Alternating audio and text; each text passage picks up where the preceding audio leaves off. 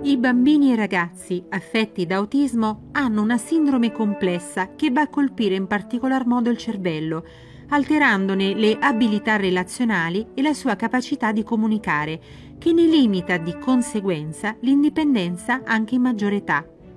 Lo sport stesso può diventare per loro una leva di inclusione sociale e di educazione all'autonomia, in questo caso quello di giocare a calcio, ma anche notevoli miglioramenti psicofisici in riferimento alla patologia di cui sono affetti. Koulibaly è attaccante. Koulibaly è difensore. Eh, ha fatto una testa E come ha fatto, come ha fatto gol? Oh, o gol come ha fatto? con la. E come fammi vedere come ha fatto il gol? No, no, così. Boom. Fagli vedere. Boom. Boom, boom. Eh sì, ma un po' il pallone lo vuoi giocare o no?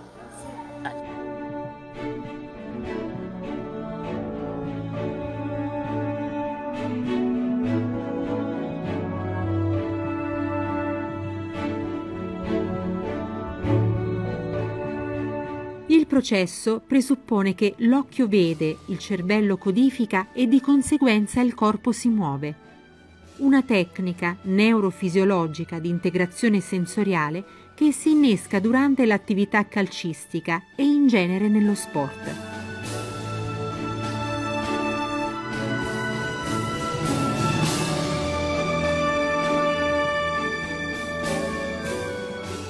Ascoltando anche i feedback dei genitori, degli allenatori e soprattutto dei ragazzi, è che non si tratta di traguardi soltanto sportivi, ma soprattutto del superamento di limiti che spesso sembrano invalicabili.